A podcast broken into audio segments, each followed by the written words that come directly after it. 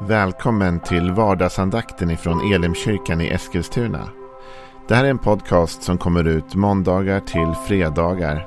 Om du vill veta mer om vilka vi är, vad vi tror på, hur du kan komma i kontakt med oss eller vad vi kan erbjuda dig för någonting så gå in på www.elimkyrkan.com. Får jättegärna gå in och likea vår Facebook-sida. Det är facebook.com elimeskilstuna. Eller så söker du upp oss på YouTube och då söker du på Elimkyrkan Eskilstuna. Vi vill jättegärna komma i kontakt med dig. Men nu lyssnar vi till dagens andakt. Välkommen till vardagsandakten. Jag heter Joel Backman. Jag är pastor i Elimkyrkan i Eskilstuna. Kom gärna och besök oss om du är i Eskilstuna någon gång. Eh, jag har precis släppt min tredje bok, eh, Tio liv. Den handlar om helande, hur Jesus möter och bemöter den som är sjuk. Om du vill ha ett exemplar av den boken så skriv till joel.elimkyrkan.com. Eh, skriv med din adress och så får du den hemskickad för 179 kronor plus frakt. Men vi håller på med en helt annan bok i Bibeln. En otroligt bra bok. Ordspråksboken. Som hjälper oss med kunskap och vishet och och, och, ledning för livet. Och nu har vi kommit fram till det tolfte kapitlet. Och vi tar ju inte hela kapitlerna. Och vi tar inte vers för vers för att det skulle ta alldeles för lång tid. Utan vi lyfter ut någon tanke ur varje kapitel. Och i det här tolfte kapitlet så hittar jag några rader som är ganska intressanta tycker jag. Och vi kan börja med att läsa den tionde och den elfte versen. Den rättfärdige sörjer för sina djur men den ondes omsorg är grymhet. Den som odlar sin jord får äta sig mätt och den som jagar efter tomhet är en dåre. Om vi börjar några minuter med den här första raden.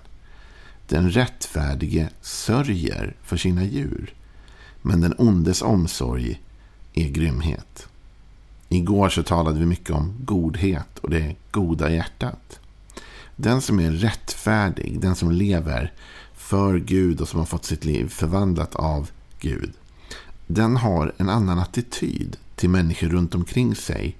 Men i det här fallet inte heller bara till människor utan även till djur. Och Jag funderade på det en del. Varför är det avgörande? Om jag kommer hem till någon som är, är frälst, en härlig broder eller syster i Herren och deras djur är, är liksom väl omhändertagna och mår bra. Va? Varför är det ett tecken på rättfärdighet? Eller om jag liksom kommer hem till någon annan då, frälst broder och syster och deras djur är undernärda och mår dåligt. Varför skulle det vara ett tecken på orättfärdighet på något sätt? Jag tror att det hjälper oss att förstå att det rättfärdiga livet, det går igenom allt. Den som är född på nytt av Jesus har fått ta emot den här nya förvandlingen i sitt liv. Det är en förvandling som ska gå igenom alla livets dimensioner verkligen. Allt ifrån hur du sköter din ekonomi till ditt äktenskap till hur du tar hand om dina djur. Du har en vilja till det goda.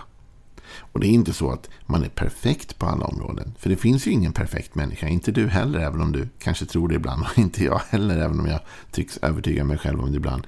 Ingen är perfekt.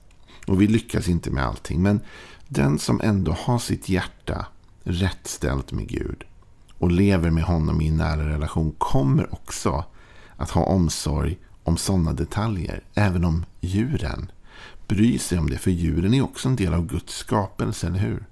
Men det handlar inte bara om vad som är en del av Guds skapelse eller inte. Utan jag tror att det handlar om att denna kärlek som har blivit placerad i ditt och mitt hjärta genom den helige ande. För så säger romabrevet.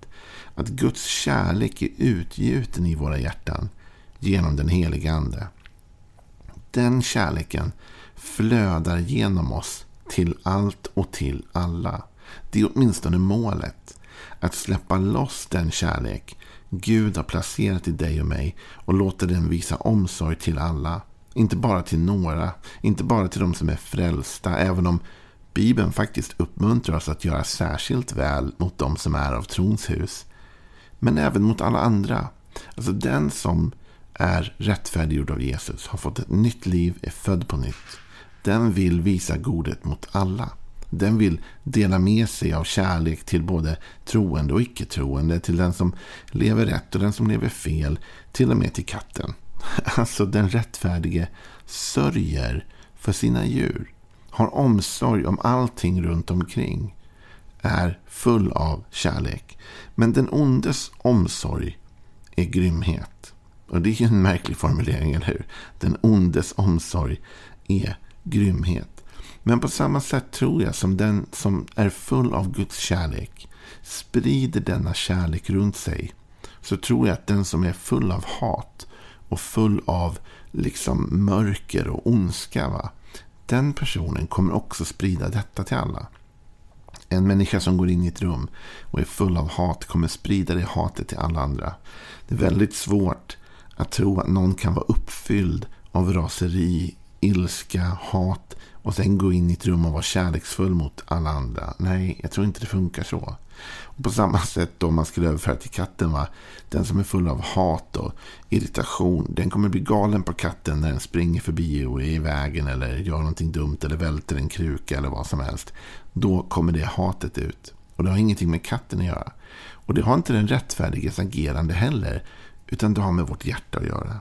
Om mitt hjärta är fyllt av kärlek och fyllt av Guds godhet. Då är det detta som också kommer komma ut ur mig. Ja, men Jesus, han sa ju faktiskt så här. Det hjärtat är fullt av, det talar munnen. Och om mitt hjärta är fullt av hans kärlek och hans omsorg. Då kommer det komma ut genom min mun till alla runt omkring. Till och med till djuren då.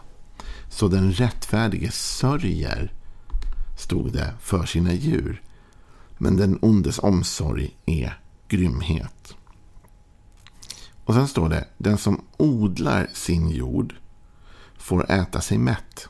Och den som jagar efter tomhet är en dåre. Jag gillar det här och jag tycker faktiskt att det hänger ihop. Den här omsorgen om det man har runt omkring sig. Den rättfärdige då, som sörjer för sina djur, för det den har runt omkring sig. Det är samma rättfärdige person som också odlar sin egen jord och därför också får äta sig mätt. Att odla sin egen jord det är att ta vara på det man har själv. Det man har runt omkring sig. När jag läste teologi så hade jag en klasskamrat som jag tyckte mycket om att sitta och prata med. Han var många år äldre än mig och han hade liksom skolat om lite senare i livet. Och en dag så kom jag ihåg att han sa en sån här klichéig grej till mig som han säkert inte hade kommit på själv. Men det var första gången jag hörde det. Det är ganska många år sedan. Och det talade till mig då i alla fall. Han sa så här, Joel, om du tycker att gräset är grönare hos din granne så har du glömt att vattna ditt eget. Och det var en intressant poäng faktiskt. Alltså om jag tycker att det är grönare gräs hos min granne så kan det ju bero på att jag inte har tagit hand om mitt eget gräs. Om jag tycker att grannens hund eller katt eller djur ser mer välmående ut än mitt så kan det ju bero på att jag inte har brytt mig om det jag själv har. Om grannens bil alltid är mer tvättad än vad min bil är så kan det ju vara så att det inte bara är världen som är orättvis utan jag som är lat och inte orkat engagera mig i att vårda det jag själv har. Och här ligger det mycket sanning i Ordspråksboken. Att odla sin egen mark. Att odla sin egen jord. Att ta hand om det man har och ta vara på det. Istället för att bara sukta efter någonting annat, något man inte har. För det var ju det som var motpolen här. Den som odlar sin jord får äta sig mätt. Den som jagar efter tomhet är en dåre. Alltså den som jagar efter något annat hela tiden. Den som alltid har blicken fäst på grannens gräs, grannens hus eller något annat. va. Den kommer aldrig bli nöjd. Det är en dåre, säger Ordspråksboken.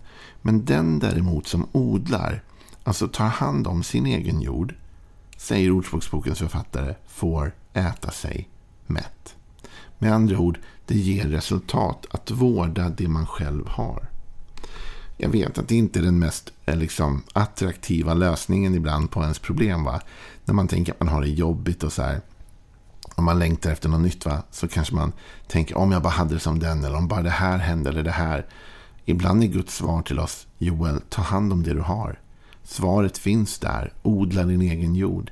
Ta vara på det du har så kommer du klara dig serva bilen ofta så kommer den hålla längre och så vidare. Ta hand om det du har. Det finns en vishet i det, att odla sin egen jord. När profeter i Gamla Testamentet kommer till en enkekvinna som säger att hon har ingenting. Och snart kommer de och tar hennes barn och hennes, liksom, det enda hon har då för att hon är skyldig pengar. Då säger han, vad har du i ditt hus? Och då säger hon, jag har ingenting, jag har bara lite olja. Och så säger han till henne, men gå och häll upp den oljan. Låna massa kar från grannar och annat. Och så häller du upp den här oljan. Och det magiska undret sker då. Oljan tar aldrig slut. Men poängen är ändå att hon tog något hon hade och använde det. Hon vårdade det. Hon brukade det som fanns. Och vet du vad? När du drömmer om din framtid. Jag tror att Gud vill göra långt mer för dig än du kan ens tänka eller bedja. Så säger skriften. Jag tror att Guds planer för dig är så mycket högre än dina egna. Alltså så högt som himlen är ovanför jorden, så högt är mina vägar över era vägar och mina planer över era planer. Så står det i Bibeln. Men jag tror ibland att vägen dit inte bara är att liksom sitta och titta på himlen då, så att säga, utan att börja odla det man har. Att börja bruka det man faktiskt har där man är just nu. I Gamla Testamentet så läser vi om en man som heter Isak. Och han fick problem. Det var hungersnöd i hans land. och Det var en ganska allvarlig hungersnöd och han funderar på att helt enkelt lämna sitt land. Så vi läser om det i första Mosebok 26, första versen där. Det blev hungersnöd i landet. En annan än den förra hungersnöden, den på Abrahams tid. Då begav sig Isak till filisterkungen Avimelik i Gerar och Herren uppenbarade sig för honom och sa Bege dig inte till Egypten utan stanna i det land som jag ska visa dig.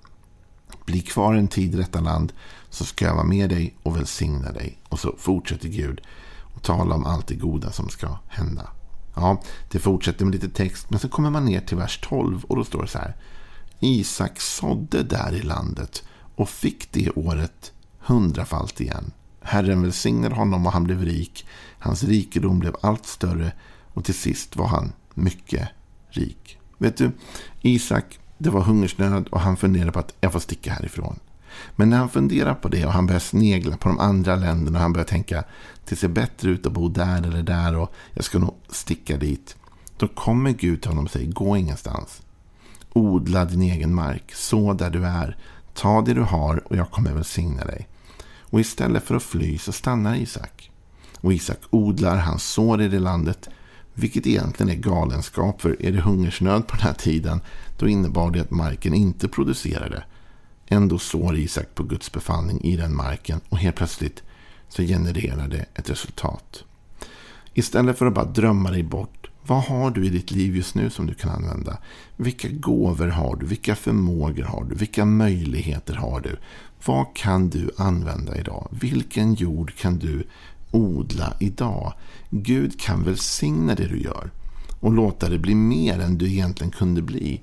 Men du måste göra någonting själv. Den som odlar sin jord får äta sig mätt. Alltså med andra ord, den som faktiskt använder det den har, den kommer få äta sig mätt. Och den rättfärdige, sa vi, den sörjer för sina djur. Med andra ord, den har en omsorg om det den har runt omkring sig. Om detaljerna i det som, som man har.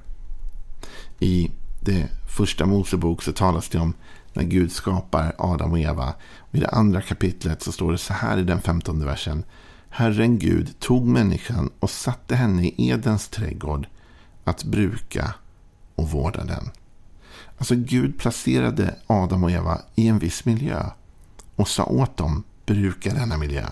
Använd denna miljö. Ta hand om denna trädgård.